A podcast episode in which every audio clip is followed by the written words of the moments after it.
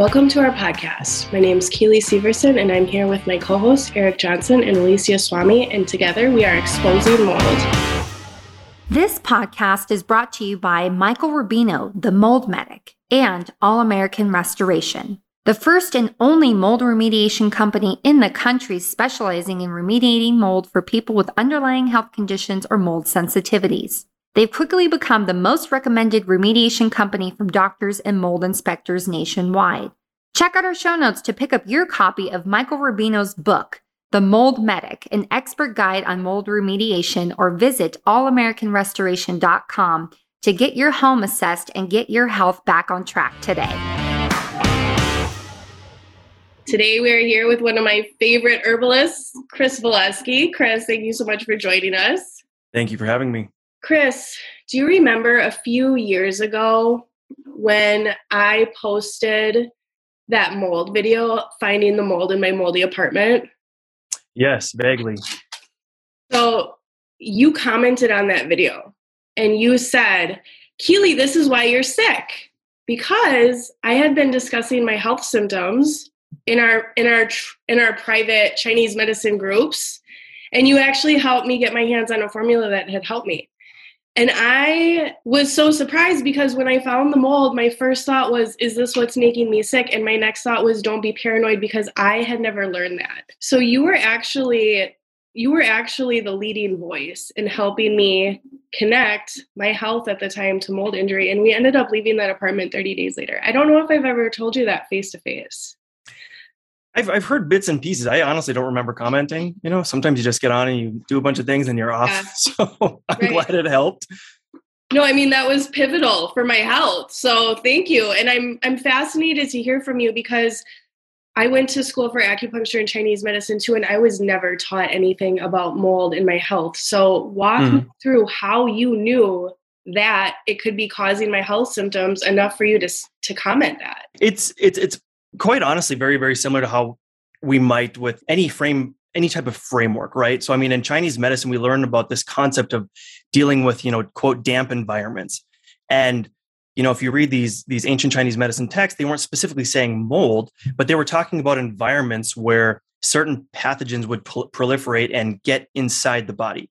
So the language was a bit different but you know it was very commonly known that you know you don't hang around in in damp areas and damp basements you know or you're going to get sick. And if you start to look at tradition in, in these very hot, damp areas of China, they've got tradition built into protecting themselves from this. I mean, from what they eat to how they behave with their lifestyle. I mean, I, you know, going into Chengdu, China a few years back, it's an incredibly hot and damp place, and you you almost can't get away from mold.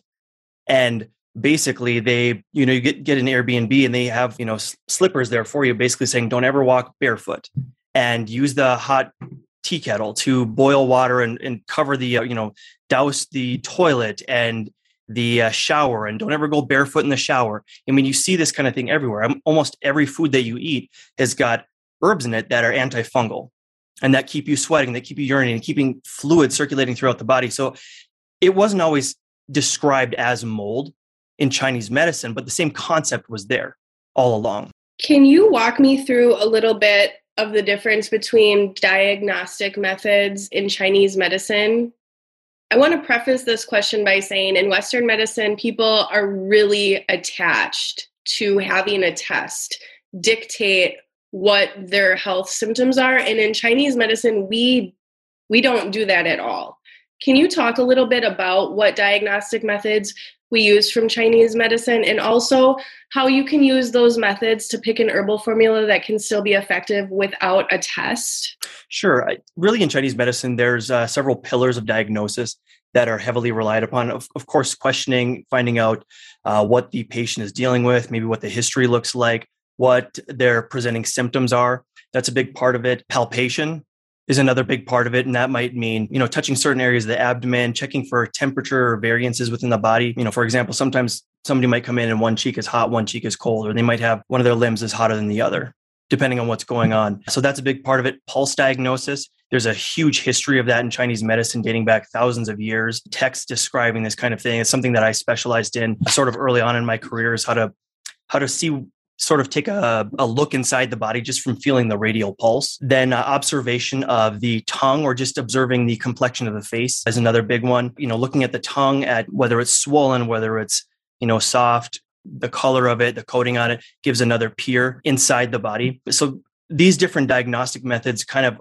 are all played together to, to get a picture of what's going on inside the body and really a snapshot of what's going on right at that moment. And that's kind of an important piece when you look at how Chinese medicine is appropriately applied. I know a lot of people will come in and they've got, you know, tests and, you know, lab values, this or that, or they'll come in and say, like, you know, every test I've taken is negative. Nobody can figure out what's going on. So you get both extremes with it. Not only that, but then they'll come in and say, okay, you know, I've got this test. This one was from, you know, three years ago saying this. Well, from a Chinese medicine standpoint, we're really looking at what is happening with the body right now. How is the body behaving itself right at this moment? When I observed a teacher of mine in Chengdu, I noticed that he never had a chart for anybody. They would come in, he would ask them questions, they would say what's going on, he would check their pulse and their tongue, and uh, he'd write something. I said, Well, what about the last thing you wrote them? He says, It doesn't matter. This is what's going on with this person right now. This is what's happening with their body right now. It wasn't about, here's what happened three weeks ago, here's what happened last time, here's the herbs that I gave them last time. It's, okay, I've already treated them. Now their body is presenting like this. Changes have happened. Now we have to treat them by where their body is at right now. So it, it, does become quite a bit different in that way. Early on in my career, got really concerned about lab values. I did a lot of study on that. I tried to match herbs and treatment to lab values, and I failed miserably many, many times, if I'm being perfectly honest. And really seeing a good mentor of mine practicing this way, really without any of that, without any regard to any of these modern methods, I thought was very, very eye opening for me. Because I mean, we're talking about a guy who's sitting there treating 150 patients in a day in an eight hour day. And that sounds completely absurd when you when you try to think about intellectually. But this he's got people driving in from six and eight hours away just because he's got this reputation for getting people better. And it's not because he was living in a city of 12 million people. I walked out and I saw other herbalists that were bored and sitting on their phones or who had maybe one or two people in their office. And this guy's got a line out the door. And if you are not there immediately when your name is called, you lose your spot and you got to wait another day or so just to get in. Uh, very, very different application of, of a medicine in that way. But the the real key point there is I, you know, like a rude American, I asked him lots and lots of questions. I interrupted the process many times. I said, "What about their lab values? What about this? Do you, don't you care what the name of the skin condition is?" He says, "No, I don't care about any of that." Because we already have a framework, a method of diagnosing what's happening with the body right now that works extraordinarily well and should not be um, adulterated in any way. Thank you for explaining that. Recently, we were speaking and you were explaining that Xiao Chai Hu Tong was the most prescribed herbal product in the world. Can you talk a little bit about what that formula does, some situations that you would use it, and maybe some situations where it would be contraindicated, just to give people an idea of how herbal formulas are used? And if they're used for one thing, it doesn't necessarily mean it's a one size fits all protocol. Yeah, I mean, it's Xiao Chai Hu is it's a very very old formula, and it it is probably one of the most prescribed medicinals on the planet. And I mean, ahead of many most of the drugs out there as well. I think you know in Japan alone they average something like 15 to 20 million prescriptions of it, something like that per year. I mean, and that's that's one country. The reason for that, it's a very very balanced formula. First of all, so for most people, it's fairly safe. You can use it for a very broad range of of issues, but the the architecture of the formula really fits very well with a modern patient base. So if we look at it from a biomedical standpoint, it has effects on the central nervous system to help calming calm uh, stress and anxiety. It's got effects to help break down uh, biofilm formation in the body, which you know we know is a huge issue with you know any any time you've gotten any kind of pathogen in the body and it hasn't been resolved appropriately. You know, a very common example of this is people get a cold and either they take time off, maybe they take antibiotics, maybe it's a little sinusy sinus infection type thing, and they think they're better, but they still have all this mucus, and this mucus or you know these will have uh, will basically create biofilms, and they'll store these pathogens in their sinuses or wherever, and they'll just come back out later on. So Xiao Chai Hu is one formula that's used to help um, break down these biofilms. Plus, it's it's it's balanced in the way that it it's antimicrobial, yeah, very broadly antimicrobials, antibacterial, antiviral, um, antifungal. Plus, it supports supports uh, host immunity at the same time. So you've you've got this formula that's essentially attacking the one of the primary causes of chronic illness, right?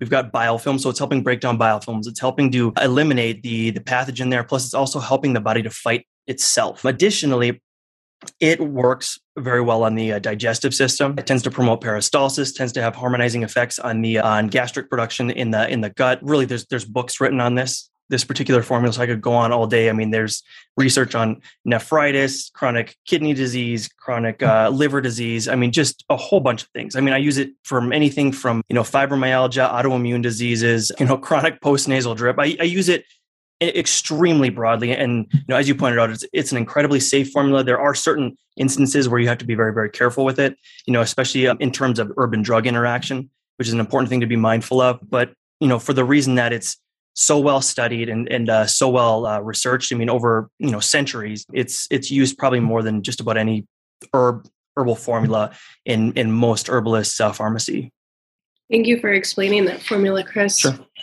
one last question before i turn it over to see if Alicia and Erik have any questions for you. Is there any formula that you can think of that you would use to prevent a peanut allergy or some type of anaphylactic reaction? Not within my experience. I mean, usually if I'm hearing of a, an anaphylactic reaction, it's a 911 call. It's not something I, I will play with. I haven't heard anything or learned of anything that would directly address that kind of thing. So it's it's not even something that I would take on with with the knowledge that I have personally. Thank you. I figured if anyone would have would have insight into that, you would be one of the top go to people to find out. So I've been trying to dig down to the bottom of that question in different herbal groups to see if anyone has an alternative answer because I wouldn't expect one, but I'm looking. No, it's it definitely falls under one of those instances where okay, I, I, have great respect for modern medicine in that way. You know, I mean, if somebody's having a reaction like that, no, I'm I'm going to defer to that because you know it is about patient safety and of course efficacy. There's a lot of things that they treat well, but then there's a lot of things that we treat very well as well. So I, I'm I'm kind of in favor of an approach where we respect the strengths of uh, each discipline. I'm a big fan of that too. I think one of the best things that we could do to serve herbal medicine is to make it clear when acupuncture and herbal medicine would be a primary choice over mainstream medicine and really and really prioritizing when each is best used. Absolutely, you know, and I think you you you will see this a lot, especially in areas where it's integrated quite well. I know this. I, I mentioned this mentor of mine. His name is Jin Zhao. He's in uh, Chengdu, China, and I saw him refer out, you know, numerous times. You know, and especially even to just say like, you know, this guy's a great herbalist. He doesn't have anything to do with acupuncture. And many times he's telling his patients, why don't you just go do acupuncture? It's going to work so much better for this. I mean, literally telling them, I probably can't do a very good job treating this. Go do this. And you know, half the time they just say, you know, I don't want to have that done. You know, some people from Tibet really didn't care for it. So they'd say, Can you just give me herbs, please? Like, okay, fine. But I think this would be better. And, and on the flip side of that, you know, observing acupuncturists in the hospital there, you know, people will come in and say, you know, I've got this problem. They say, okay, well, you need an MRI first. So they go send them. And the, the amazing thing is about 30, 40 minutes later, they come back with their MRI report. I mean, it's, it's rapid. And then they'll say, okay, looking at this, this probably isn't going to help you. So you actually seeing them very realistically say like, okay, here's what we can do, here's what we can't do. And we, I, I saw that quite a bit uh, when I was studying in China. It was uh, fascinating. Very interesting. Thank you for sharing. Yeah. Erik and Alicia, do either of you have any questions for Chris? Yeah, I've got one. You, you already touched on it by asking about you know cold and damp and what exists in the Chinese literature about mold illness as it may have been described in the past. Mm-hmm. In the 1980s, the uh, sick building syndrome emerged in a really big way, and Western literature had nothing on it. No description, nothing that described people crawling out of their houses saying, This place is killing me. And there was no record of buildings being burned down, being abandoned, of people having to completely get rid of all their possessions. Nothing like that. Is there anything at all like that in the old Chinese literature? Actually, I'm really glad that you asked that, Erik, because I think I, I've listened to other podcasts where you've brought this up. Interestingly enough, so this is going to sound a little bizarre, but there is a history of treating what they called, you know, like demonic possession in Chinese medicine, or people that were possessed by ghosts. And it sounds very floofy, very odd. But if we look at this tradition of how these kinds of things were treated, right? You know, what, what kind of herbs were they using to supposedly treat this this ghost infestation, right? which, by the way, seemed to occur in old houses and libraries. Odd, right? Places where mold probably would proliferate, anyways, right? So we actually take a look at some of these herbs, and you know we've got the benefit of uh, modern pharmacology, herbal pharmacology, to look at this. And if we actually observe what these herbs were doing, the, the most popular, which is called uh, Cang Zhu atractylodes, highly antifungal and it was supposed to you know rid the body of ghosts. Like i really don't think so. I think it was addressing the fact that they're getting mold and whatever pathogens in their body and it was helping their body to to deal with this issue. Now the recommendation also at that time was get out of the damp environment because if you continue staying in this damp environment you're going to continue being sick. Now you know obviously when you live in a place like you know sichuan province where it's already hot and damp part of your lifestyle is literally combating that. You sweat on a regular basis. You cook all your food with certain herbs you know? I mean it's it's kind of an interesting experience being there because you get into a cab nobody is ever going to have their air conditioning on. You're never going to find it. They might roll the windows down but they're not going to have the air conditioning on and then you're going to go eat hot spicy food in 90 degree weather but so that you're sweating so that you're constantly moving fluids throughout the body so it doesn't allow these pathogens a an environment where they pr- can proliferate appropriately. So I, I, hope that answers your question well, but I mean that's that's probably the best reference I've found to it is this this idea of demonic possession or you know places that are infested with ghosts and treating the people with these herbs that we know we find out thousands of years later are actually highly antifungal. Yeah, you bring up the um, oddity of people keeping their windows cracked open and the, the need for good ventilation. And these concepts existed clearly in Western literature and in old writings going back actually all the way to the 1600s. Mm-hmm. And yet they never really isolated specifically what agent was involved and what they could do about it. And I looked for a transition period of when observations of something more specific that they needed to worry about may have emerged. And something really interesting came up called Korean fan death, where people in Korea had this abnormal fear of like a superstitious demonic fear of being exposed to fans that if you keep a fan running in your apartment you could die. And for this reason they avoid turning on air conditioning systems in the in the car. They don't like to turn on the air conditioning unless they absolutely have to. Some subliminal fear of what a fan might be doing. And this is among academics people who are not superstitious. So there's been some questions raised about how highly educated intellectual people could have such a superstitious fear. And there's a possibility that maybe their observation has some basis in fact and it needs to be explored. I, that's an extremely good point. You know, I, I, I think first of all, you know, to back in school where they talked about this concept, you know, don't sit there in air conditioning, you know, don't have a fan blowing on you. And as a student, you're like, okay, they're teaching us this, but what does that really mean? And then you know, I went to a, a traditional medicine hospital in Tibet where one of the therapies they do, I mean, they, they look at at your urine, they look at all kinds of different things. But but one of the big things that they do is they put you in these big wooden bathtubs, you know, filled with hot water, and they put all these herbs in there, and they have you sipping tea, and they'll you'll sit in there for a good hour just sweating bullets, and then you know you can get out, you can uh, kind of dry yourself off, but then they tell you, you know, put a hood up, keep yourself uh, bundled up, don't go out in the wind, because you'll get sick.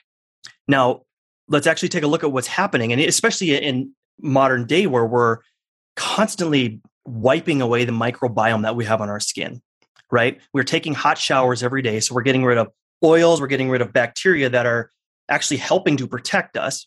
Plus, being in this heat, our pores are now opened up, right?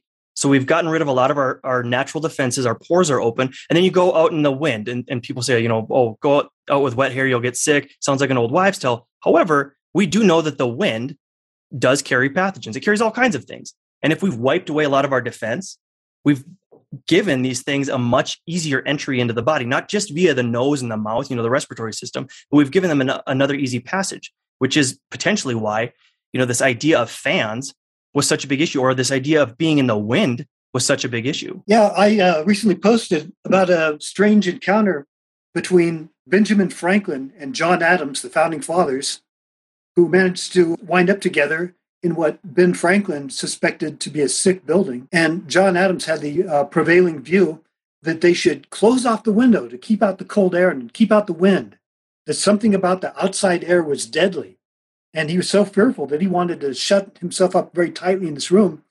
And Benjamin Franklin said, Well, no, no, you must keep the window open. The cold air is good. And I, I suspect that you have not heard my theory of colds, in which he said that he believed everybody was completely wrong about the idea of cold being the agent of itself, but there was something about cold that unleashed, there was something associated with cold and damp, but it wasn't cold and damp per se. And he insisted that they keep the uh, window open. And Benjamin Franklin is even famous for doing cold air baths. In the dead of winter, he would open up the windows and sit around naked to make sure that he got his daily dose of cold. And people thought he was absolutely crazy. But I managed to subscribe to that same bizarre theory that cold air never really did anything to anybody. And yet something is associated with that. And is there a possibility that over and above the cold air itself, the cold and damp, that when this circumstance occurs, that fans and ventilation, ductwork, something brings out this effect in such a way that people can sense it. And that's what we need to focus on. And that's why these superstitious beliefs about heating and ventilation systems and avoiding a fan and avoiding cold exist is because people repeatedly make this observation and yet it's never really been isolated such that you can use this information to avoid something when it at the point of impact when it's really affecting you the most it's, it's a very fascinating idea you know and of course then we can start to consider what um, these conditions will be right for certain types of pathogens you know cold versus hot damp versus dry type conditions and which types of you know bacteria pathogens whatever what type of environment they they thrive in. This this idea of damp of course was huge in uh, in places like Chengdu because they're that's where their that's what their environment is. So it's well known that you know you got to be very careful of the damp. Don't go you know staying in damp areas. Don't go sitting in a damp basement because you know they said that damp will get inside the body and obstruct you know your ability to the, the, fluids of the body so that they won't they won't move properly it's a big concept that I talk about with a lot, you know, a lot of patients in general, especially if I know that they've been exposed to mold. I'll ask them basic questions like, "Do you sweat? You know, how often do you urinate? Do you have any urinary problems?" Just to see, okay, is is fluid being metabolized appropriately by the body? Are they swelling? Are you know many people will come in they, they simply don't sweat. I even get some CrossFitters that'll come and say, "Yeah, I'll, I'll CrossFit, I'll turn red, but I just won't sweat." And that's important because I mean the the sheer act of sweating is highly effective at helping us combat pathogens. We release peptides, we release lactoferrin, things that help us combat pathogens and biofilm formation, just from a natural act like sweating. And then we start to see the validity of you know these these practices like you know saunas and whatnot, and why the importance of that kind of thing is, is so apparent. Yeah, that was reported by Sir Richard Manningham in 1750, where he reported on something he called the febricula, the little fever, where people in, in Britain were getting this horrible, undulant, relapsing fever. And of the people who survived, it left them with an inability to sweat and a horrible aversion to change in the weather. The slightest change in the weather would make them violently ill. And it seemed pretty clear that this was a problem of the detoxification system, that some fearful agent had made them so sick that even the release of this toxin was, was so abhorrent that to let it out, to get it on their skin, would cause a reaction which prevented further perspiration. So the goal, of course, was to uh, try to get this horrible thing out and increase pers- perspiration in, in any way you possibly could you know, exercise, and uh, they didn't have saunas. But this this clearly was an observation that you could reach a point at which your own sweat could become toxic to you, and at that point, you're no longer detoxing. You're shutting down your your ability to get well brings up a very good point too because especially in cases like this and when i see that there are manifestations on the skin specifically we can't necessarily instantly in, induce sweating. We have to start getting other pathways involved prior to, to even doing that. Or even with uh, you know common skin conditions like you know eczema is a big one, where you sometimes will actually promote this release via the exterior of the body, release via the skin. And at times I have to literally tell people, look, this is going to get a little worse right now. it's just going to because this is part of the the mechanism we have to use in order to to to get rid of this condition for you. You know, and usually I try to do that in such a way that it's not it's not very caustic to the person or it's not very bothersome and usually that means somewhere down the road in the treatment process where we've already started to uh, to address the condition but in some cases like as you've as you've pointed out i've, I've got somebody in the clinic now that um, deals with such a nasty issue with sweating that anytime they sweat, they, their their skin breaks out in this uh, awful rash. They get headaches, they get infections from it, so they haven't been able to exercise for several years. So we've had to sort of work with these different pathways so that they can just do a normal activity like going out for a jog. Yeah, let me tell you what brought my attention to this. As you know, I'm the fam- I'm a survivor of an extremely famous incident, the original Lake Tahoe outbreak. And during this outbreak, which happened on the north of Lake Tahoe in 1985, people got this strange flu-like illness and just couldn't recover. And when theorists, when doctors, researchers from all over converged on this, any clue that they didn't like that interfered with their own theory, they simply ignored. Well, one of the things that happened to us is that people became reactive to their own sweat. I mean, so reactive that if people were to sweat and exude this into their, their clothes, they'd then become reactive to their clothing. And I thought, that's amazing, but it's clearly a sign that we're getting rid of something really nasty. I mean, if it's so bad that it comes out in, in our sweat and we react to our sweat, we've got to isolate whatever this is so we can you know study it and avoid it because i sure don't want to have this happen again. And all through my town every detoxification regimen known to man was tried. I mean if somebody could invent it it was tried. The grapefruit diet binder activated charcoal bentonite anything and everything. And people just weren't making progress. And this complaint just kept going on and on. People kept you know talking about the same thing I'm reactive to this building. I'm reactive to my clothing. I'm reacting to my sweat. And a couple of us decided, well, maybe there's something bad in town here. And we have a desert handy. It's not far away, just an hour's drive away. So we drove out to the desert and camped. And miraculously, we could go into a detoxification mode and sweat. And we could we could tell, but clearly we were releasing something very toxic and we were getting rid of it out in the desert in a way that we could not do back in town. And when we would go back to town, we'd have a little bit more tolerance for whatever it was back in town. I realized whatever it is out in the desert, whatever's happening, I need a lot more of that. So I spent all my time every weekend. I was driving out to the desert. If I could camp out there, I was getting out there at every opportunity. And even when I was in town, if I could spend an hour a day getting up into the woods even that would help quite a bit. So it seems to me fairly obvious that this impediment and perspiration represent a, a threshold at which the body decides no more. I, I can't just tolerate, I can't stand any more of this. This toxin is now going to be stored. It will be released only under duress, under the most horrible conditions, because the body is going over tolerance. So in town, in proximity to this agent, whatever it is, it continues to store. And only if you get completely clear does the body feel safe enough to really detoxify and recover in a significant way. It starts to sound very similar to uh, addressing certain food related allergies as well. Mm-hmm.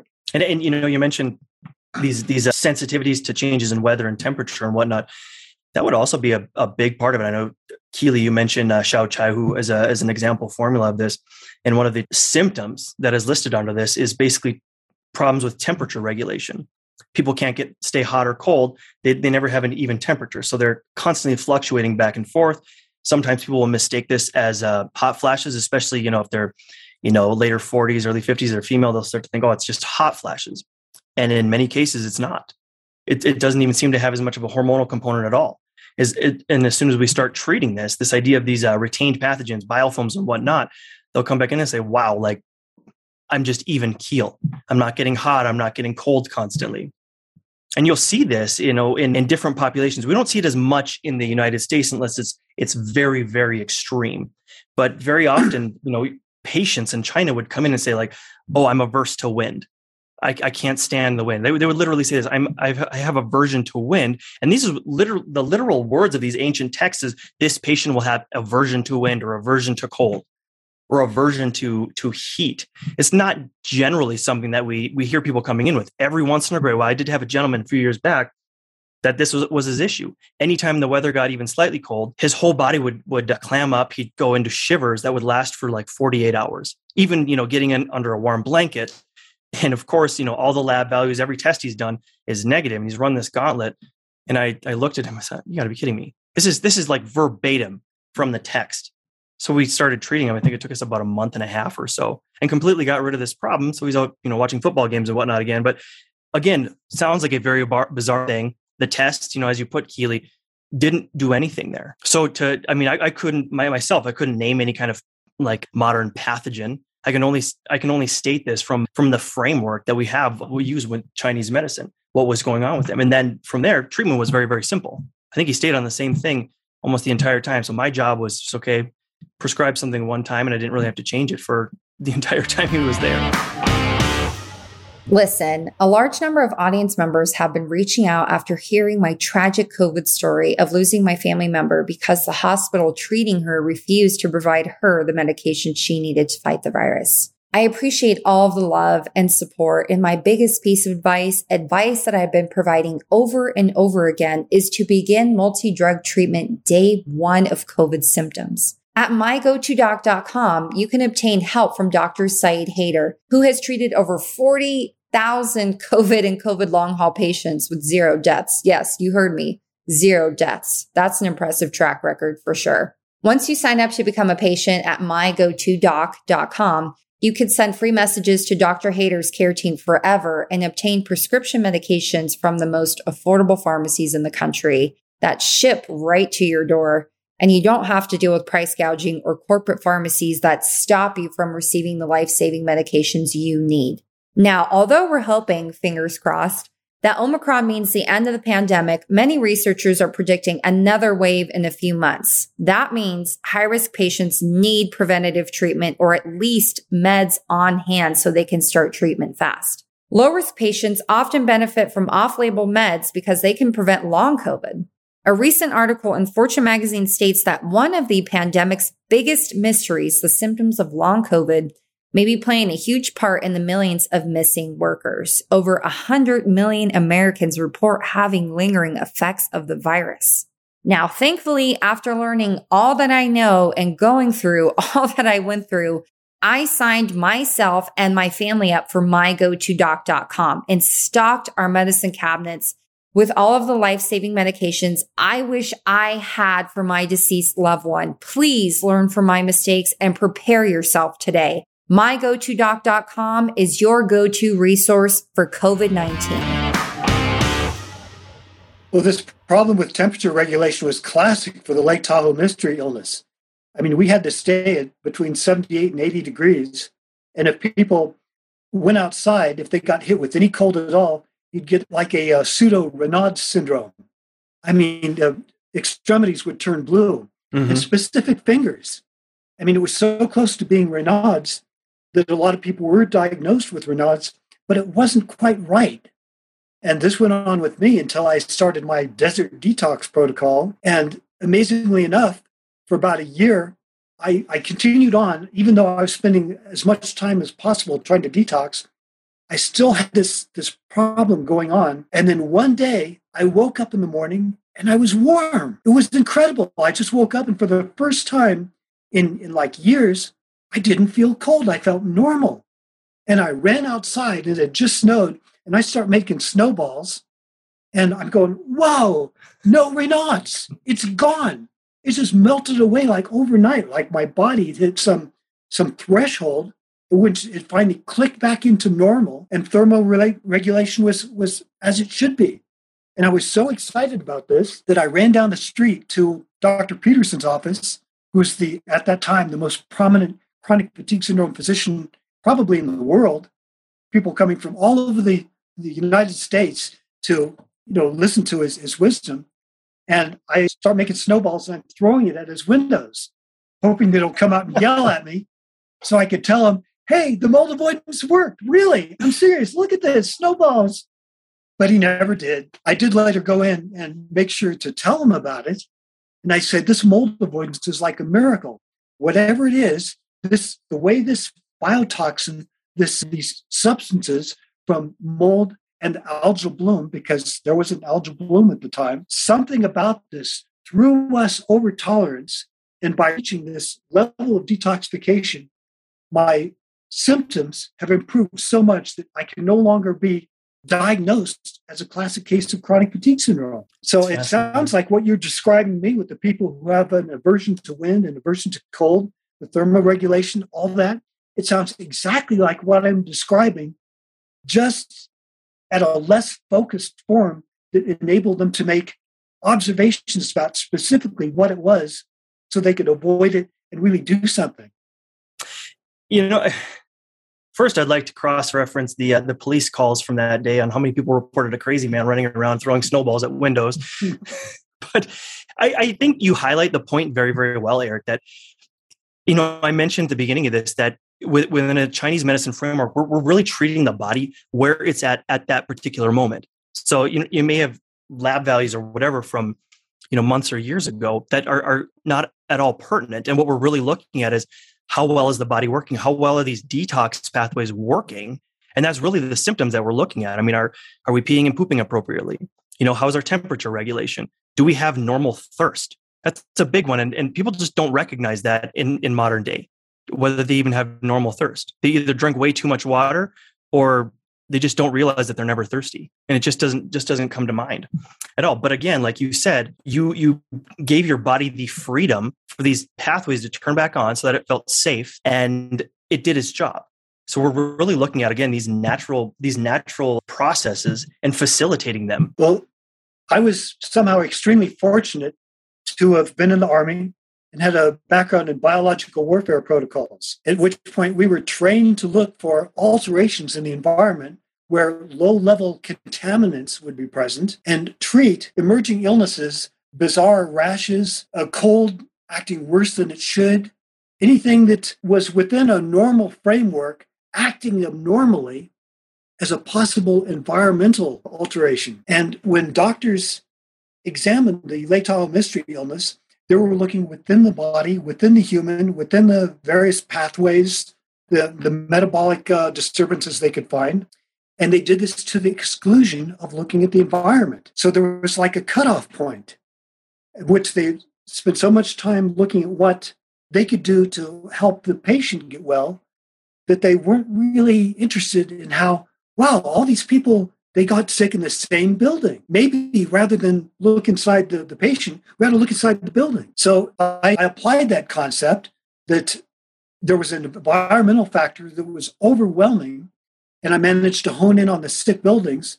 But then we ran into the roadblock that multiple sick buildings had emerged at the same time.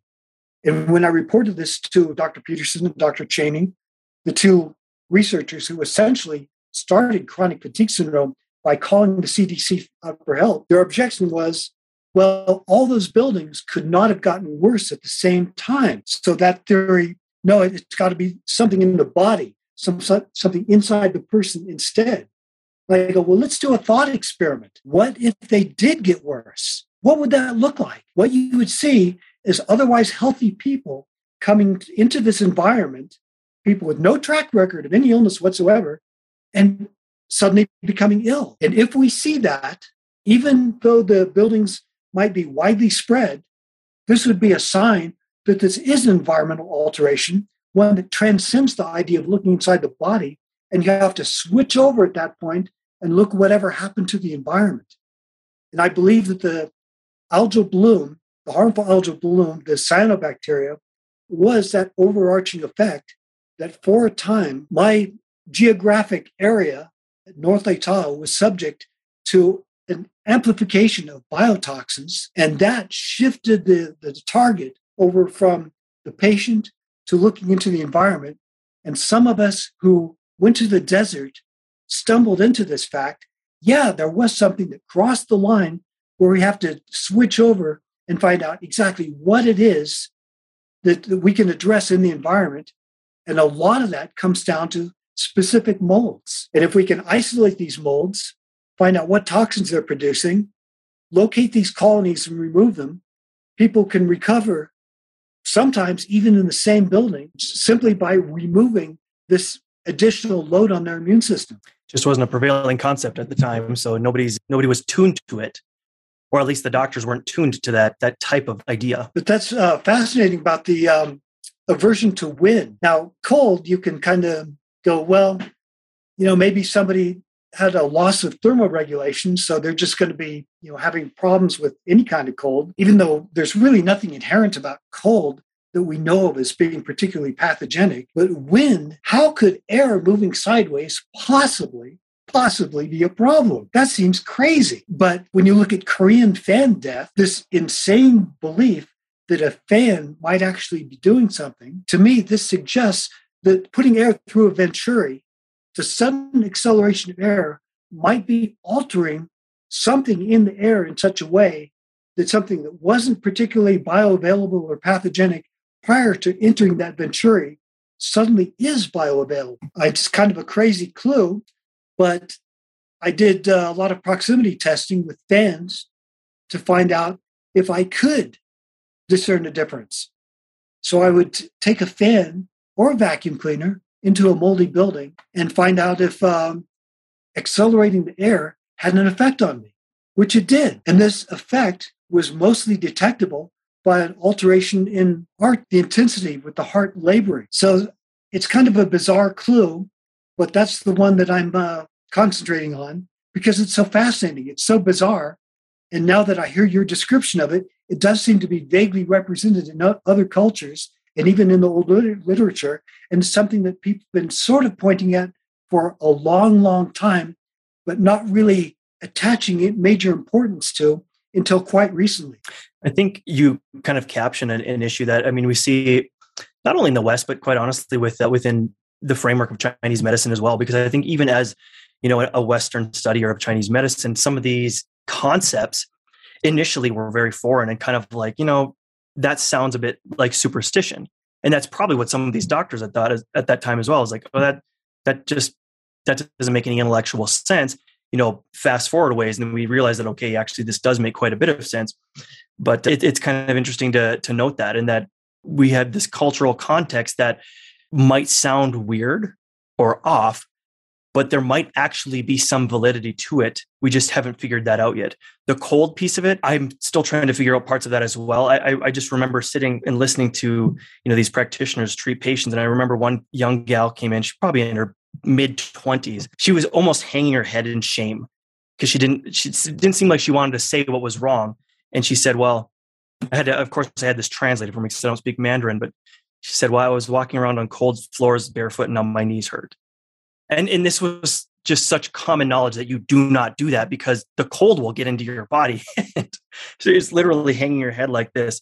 And you know, everybody's staring at her like, are you kidding me? Everybody knows that you're not supposed to do that. Here, of course, it's totally different. I mean, we, we walk around barefoot all over the place and we don't think anything of it. But uh, so I'm still trying to wrap my head fully around how that works. I haven't gotten that far, but it's kind of interesting because, you know, from a cultural standpoint, people know, okay, you do this and it will cause this problem. You don't go out in the wind.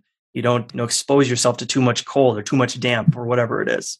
We did an interview with a Dr. Lewis who was approaching a problem of sick buildings from this this perspective that well, this is kind of unbelievable, and there's not much evidence for this. And he was doing an examination of sewage sludge where people were having the same symptoms as were reported in the sick building syndrome. And he had honed in on toxic mold at the time. And while he was in the course of this investigation, he and a reporter or a journalist that he was um, doing the story with were sitting down on hay bales that were in close proximity to this area where this event had occurred and realized they were getting sick from just sitting on the hay bales, which, I mean, you could hear it in his voice. It sounds crazy, even to him. But it turns out that this toxic mold that we found in the sick buildings, the one that really stood out, is a particular one called Stachybotrys chartarum, which has quite a history. It was known for poisoning horses during World War II, and it was investigated as a biological weapon. And it's an extremely, extremely powerful toxin, and it loves to grow on cellulose, on hay, and that's why it loves sheetrock. And this thing has emerged over and over again. And here, just by coming into proximity with something that Stachybotrys likes to grow on in the setting of a sick building syndrome type of incident, except this was outside.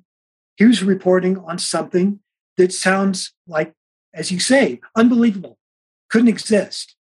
And yet here he felt it. So at that point, I believe that all we had to do to proceed with this investigation is take that bale of hay, study the living crap out of it, and maybe even move it out into the wind. Stand downwind of it. See if the wind coming across that hay managed to blow something on you where you have this type of reaction. And then the matter could be settled actually within a matter of hours. Sounds like scientific thinking at its best. a hypothesis, a hypothesis. Now we've got an experiment. Let's try it and see what happens. Yeah, I actually took a sample of Stachybotrys and did precisely that. I ran it through a vacuum cleaner to see if it would knock me flat, and it did. I told this to Dr. Shoemaker, and he goes, What the hell are you doing? You're crazy. It's uh, taking one for the team in modern speak, right? Well, inquiring minds want to know. you know, it, it, it, makes me think of something that, that is kind of interesting, though. And we, the, when, when we talk Chinese medicine, Chinese culture, everything is very, very conceptual. And this idea of qi that people talk about, which you know is a, is a is a whole other topic. I don't believe that it's any kind of you know weird ethereal type thing. But if the idea behind it is if something stops or stagnates, it causes disease and death. So I mean, we see you know hay bales sitting there for a time, and what do they start to collect? This toxin, right? You know, we see the same thing with any anything that will start to ferment. You know, things start to decay. You see this even in Chinese culture. Nobody stops for anything. You cross the street, you just work around everybody else. I mean, it it seems like this incredible mess, but they know that you just don't ever stop. You stop mm. moving, you stop sweating, any of this stuff, and it will start to cause a problem. And this is why you see, you know, people waiting for a bus, for example, doing things like Tai Chi or massaging their kidneys or, you know, doing breath exercises they're not, they're never sitting around. That just doesn't happen in that culture. I mean, even some of the driving tests. I mean, it's like if you stop inappropriately, you're going to get rammed into and you're going to die. I mean, this is like the prevailing thought. Like, no, you don't stop.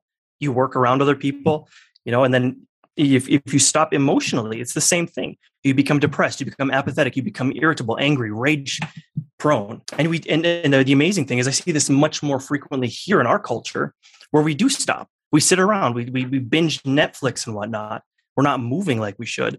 And you look over there and you look at their phones, you know, which is watching how many steps they have. And it's like 20 to 30,000 steps a day. They haven't stopped at all.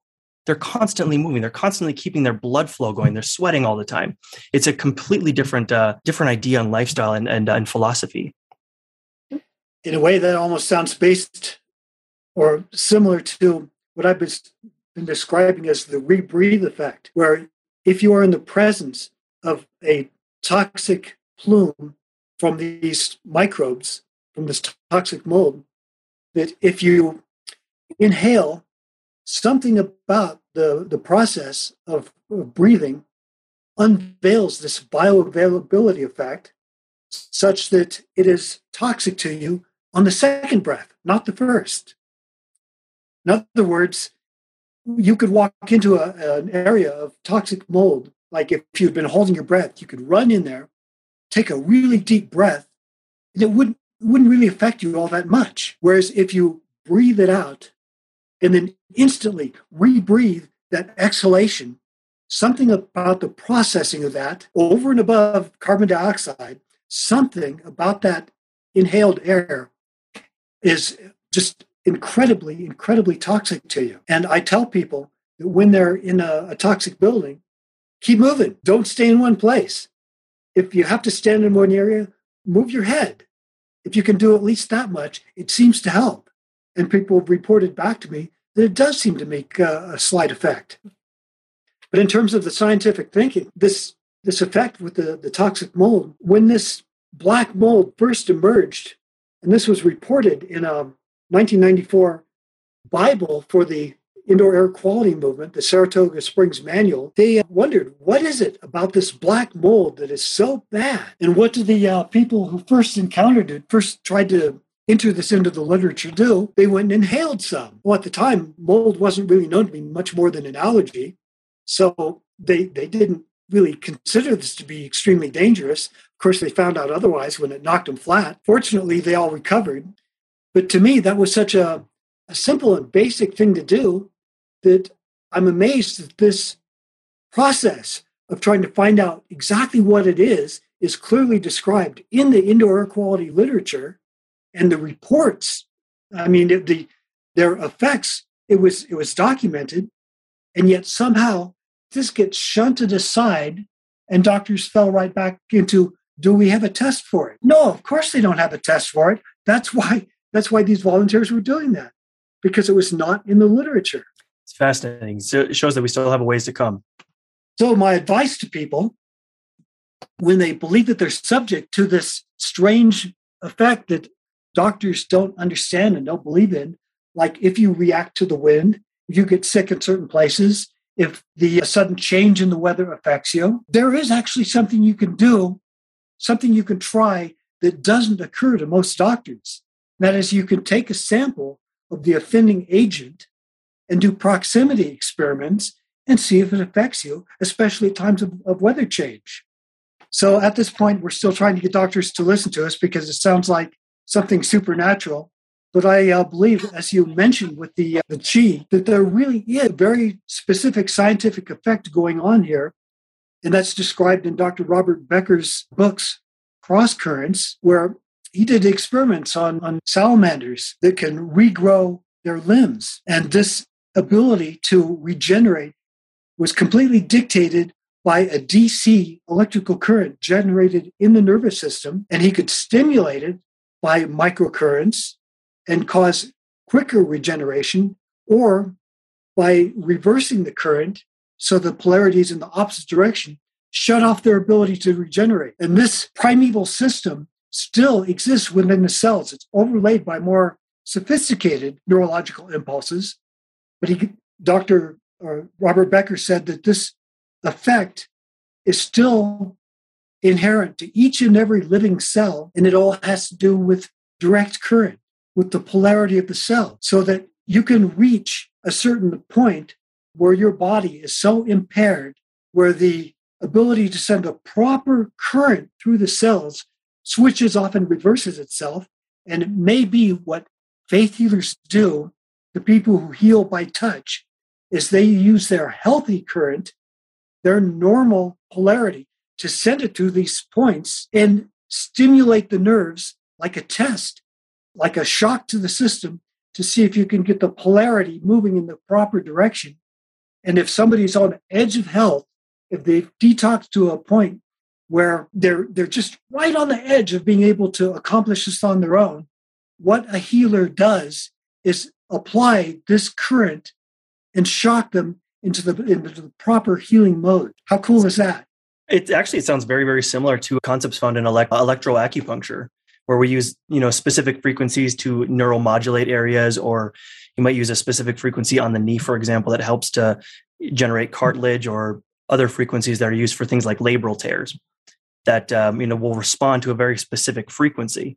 You'd use one in a certain like cartilaginous tissues, but you might use something different for muscular type tissue or something different for, for a nerve, or even there's frequencies that they use for helping to quote cleanse the blood of things like viruses and whatnot. It sounds very, very similar to what you're describing. It does. And if we can move this from being viewed as something supernatural and you know with, without basis into a sound scientific concept, then we can get mainstream doctors to look at it. Fortunately, I think we are getting there. I mean, there's some people holding on a bit still, um, but you start to see this uh, this proof in the pudding, so to speak, by how many people are starting to use therapies like this, and because they're they've realized that okay, my doctor's great, but they are limited.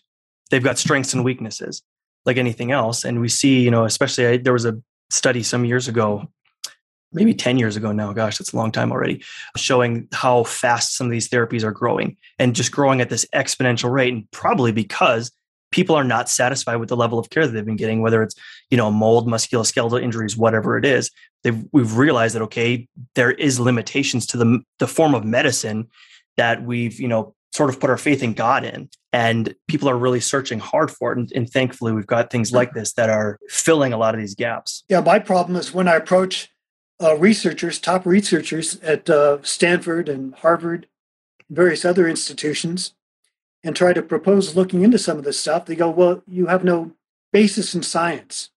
There's no reason to look because it's not already in our literature. And I'm going, That's the reason why you want to look, because it's not in your literature, because this effect exists and people reporting it, and you have no explanation for it. This should get a scientist excited to, to think, is there a logical reason for this? And if so, can we pursue it? Should be is the is the, the operative word there or phrase. Yeah, I mean to come down to it, um, it, it appears that a lot of our top researchers don't understand science. Science starts with observation. If that observation is reproducible, that means something is there, even though you may not have a, a basis for it entered into your literature. And that is exactly what you want to look for because that is where new discoveries are to be made. Absolutely. Where the water is blue.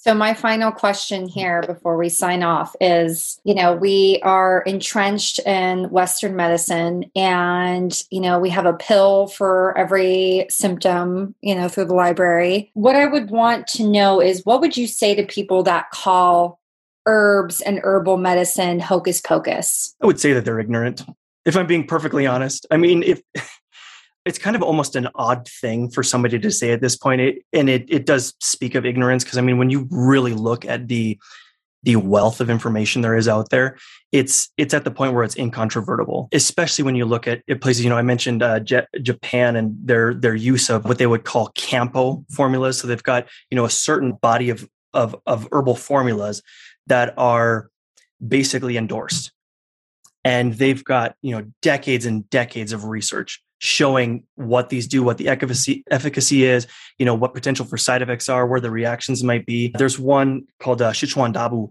that they've got about 50 years of uh, scientific study on using this alongside cancer and chemotherapies. I mean just i mean 50 years of research. Find me a drug you know that has that much research. You know not many drugs will have that that much research on it. So you know i mean i I, I, you know, I used to get very, very uh, huffy and, and offended by things like that, but it's just plain ignorance at this point because there's there's so much information. It's they probably just don't know where to look or how to look for it, which is probably more the problem than anything else. Yeah, and I, I remember Keely telling us, and just telling our audience, you know, it's like herbal medicine was the original medicine for people. We treated people with barks and herbs and things that we found in nature that, you know, people had tested for hundreds of thousands of years you know maybe some have died from this and that and that's why we know what to avoid and you know what is good and what's not. So i think people need to look more towards natural remedies when they're dealing with something like mold illness because a lot of these drugs compact with crazy symptoms and it's like you use this drug to quell this symptom but it causes a whole host of others. And that's not really something that you see with herbal medicine you know it, if anything it, it helps more than causes more issues for you in my opinion anyhow. So i'm not the expert here. No that's kind of one of the beauties beauties of it especially something like chinese medicine where there have you know just about any given formula has got centuries of of practice being used. So I mean, there's most of these were designed in such a way that they knew that if you gave you know just this one herb for you know this condition or this symptom you probably were going to have a problem. You know a very very good example of this is an herb called bupleurum which is um, one of the most commonly used herbs out there but used alone would probably cause most people to have headaches and or migraines and could actually cause damaging effects over the long term. Well what was found was that when you combine it with another herb it actually the effectiveness of this herb bupleurum works even better and it mitigates these side effects to the point where there's basically none and this is essentially how these whole herbal formulas came to be. They would basically observe what happened with these with these with prescribing these and say okay obviously it's causing this problem so we need to alter this formula a little bit so that we're not damaging the body in this way and so you very often see these formulas that have you know six eight ten herbs combined in pairs so that they're not only mitigating side effects but they're also using herbal pairs to what do you compound the effects of the formula itself and it's interesting because there there there is a very real blend of tradition and science that goes along with it. I mean, I cannot get an herb in my clinic that hasn't been highly, highly tested. I mean, genetically tested to make sure it's actually the right one because some herbs look so close that that to the naked eye we can't tell the difference. And this one might be toxic, and this one might be medicinal. So I mean, they've got you know organoleptic testing, you know heavy metal testing. I mean, most of them go through 16 plus tests just uh, alone to make sure that we're using the the right herb, that it's not been uh, contaminated at all. There's a whole field uh, of herbal pharmacology that's been birthed from this, and it is an intensely difficult field to exist in because it's uh, you've got to be extremely bright in order to, to fully understand this. I, I got to go to uh, Chengdu Medical College and give a little lecture, and then we you know showed us some of the labs where they're where they're doing some of these things, and it's it's fascinating the amount of modern science that's been poured into it. And and as interesting as that is to me to see what we've done in that way and, and the pharmacological knowledge we've gained from it, I I know more than ever that we cannot abandon the tradition, at least not at this point.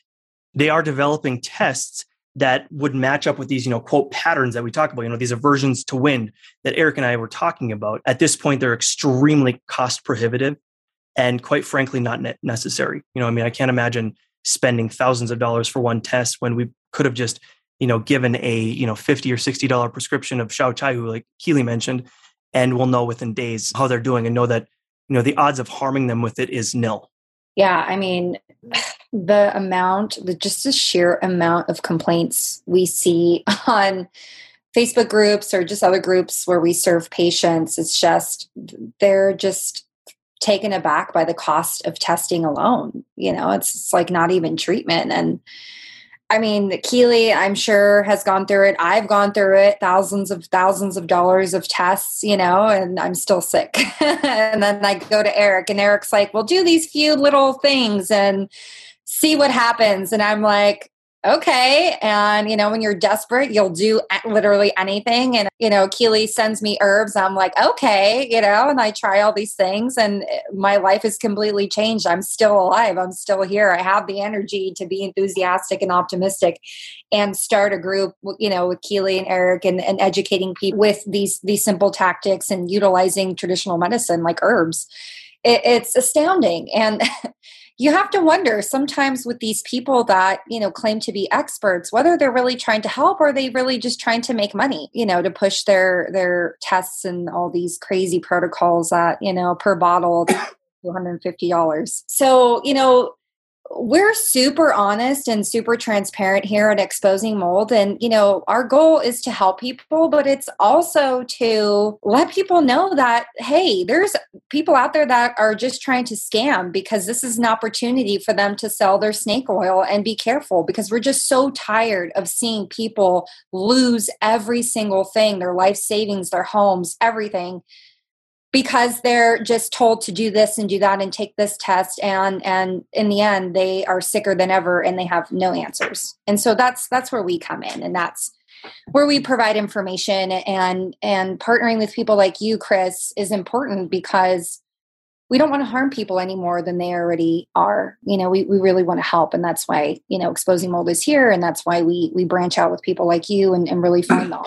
doctors and researchers and physicians who are willing to put forth, you know, their effort to help us and in turn help people. So well, thank you for having me on here. I mean, I think I mm-hmm. absolutely love what you guys are doing. And I'm kind of the same way. I honest to a fault almost in my clinic where people say, Have you heard of this? I say, No, never. have you treated this? No, I have never treated that. And they'll they'll ask me, oh, you know, what do you think? And I'll just tell them honestly, look, like here's what it looks like from my paradigm. I will treat you no no more than one month if I don't see very notable change that's going on with you. And I, I find that people are very refreshed by that. You know, where I can show that okay, you know, my knowledge is absolutely limited because I am one person with with a very specific paradigm. It works very very well for a lot of people. It does not work well for some some things, but I always let people know that. And I think I think that's a breath of fresh air in our culture where you know as a, as a doctor and maybe not so much anymore but you know it was often practiced that you have to be the expert on everything. You have to be the voice of here's what you do, you know. And I think there's a lot of strength in saying I have no clue. You know, I treated a gentleman years ago. He had some end stage liver issues, did not know what to do, and I said, "Look, I know how to treat you in concept, but I've never treated somebody in your condition." I said, "Here's my idea, but I completely respect if you want to walk out the door." And he was just like, "Thank you so much for for saying that." and I think we we we worked together for several months.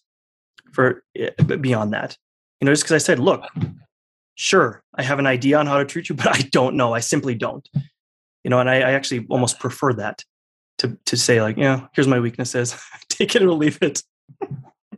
Thank you for your honesty. And, you know, that's, that's needed. We need more of that these days because too many doctors are just saying, oh, there's something, just there's something wrong with you, or there's something wrong with your, your head, or you're mentally ill. You know, it's never like, oh, I actually don't know. I would like to know. And, you know, maybe I could refer you to someone else who may know.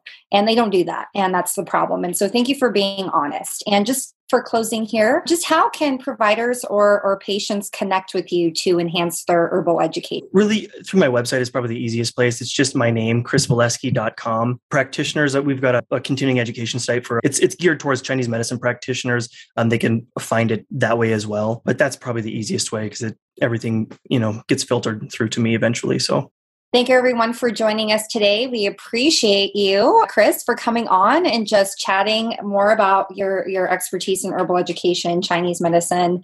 It's definitely, you know, a practice of medicine that is becoming more valued as people are seeing how allopathic and, you know, pharmaceutical medications are failing them and actually making them more sick. So thank you again. And awesome to the rise in traditional medicine. We definitely need more, a lot of that these days. Please like, share, comment on our content. Also, check us on all podcasting locations and platforms. Also, check out our Patreon and GoFundMe pages to keep this podcast rolling. We recently launched a Exposing Mold members education group where we are providing awesome information that you will not find anywhere else for a very, very low cost per month. And we hope that you'll go ahead and check that out. I will link it below in our show notes. Thank you again, everyone, and we'll see you next time.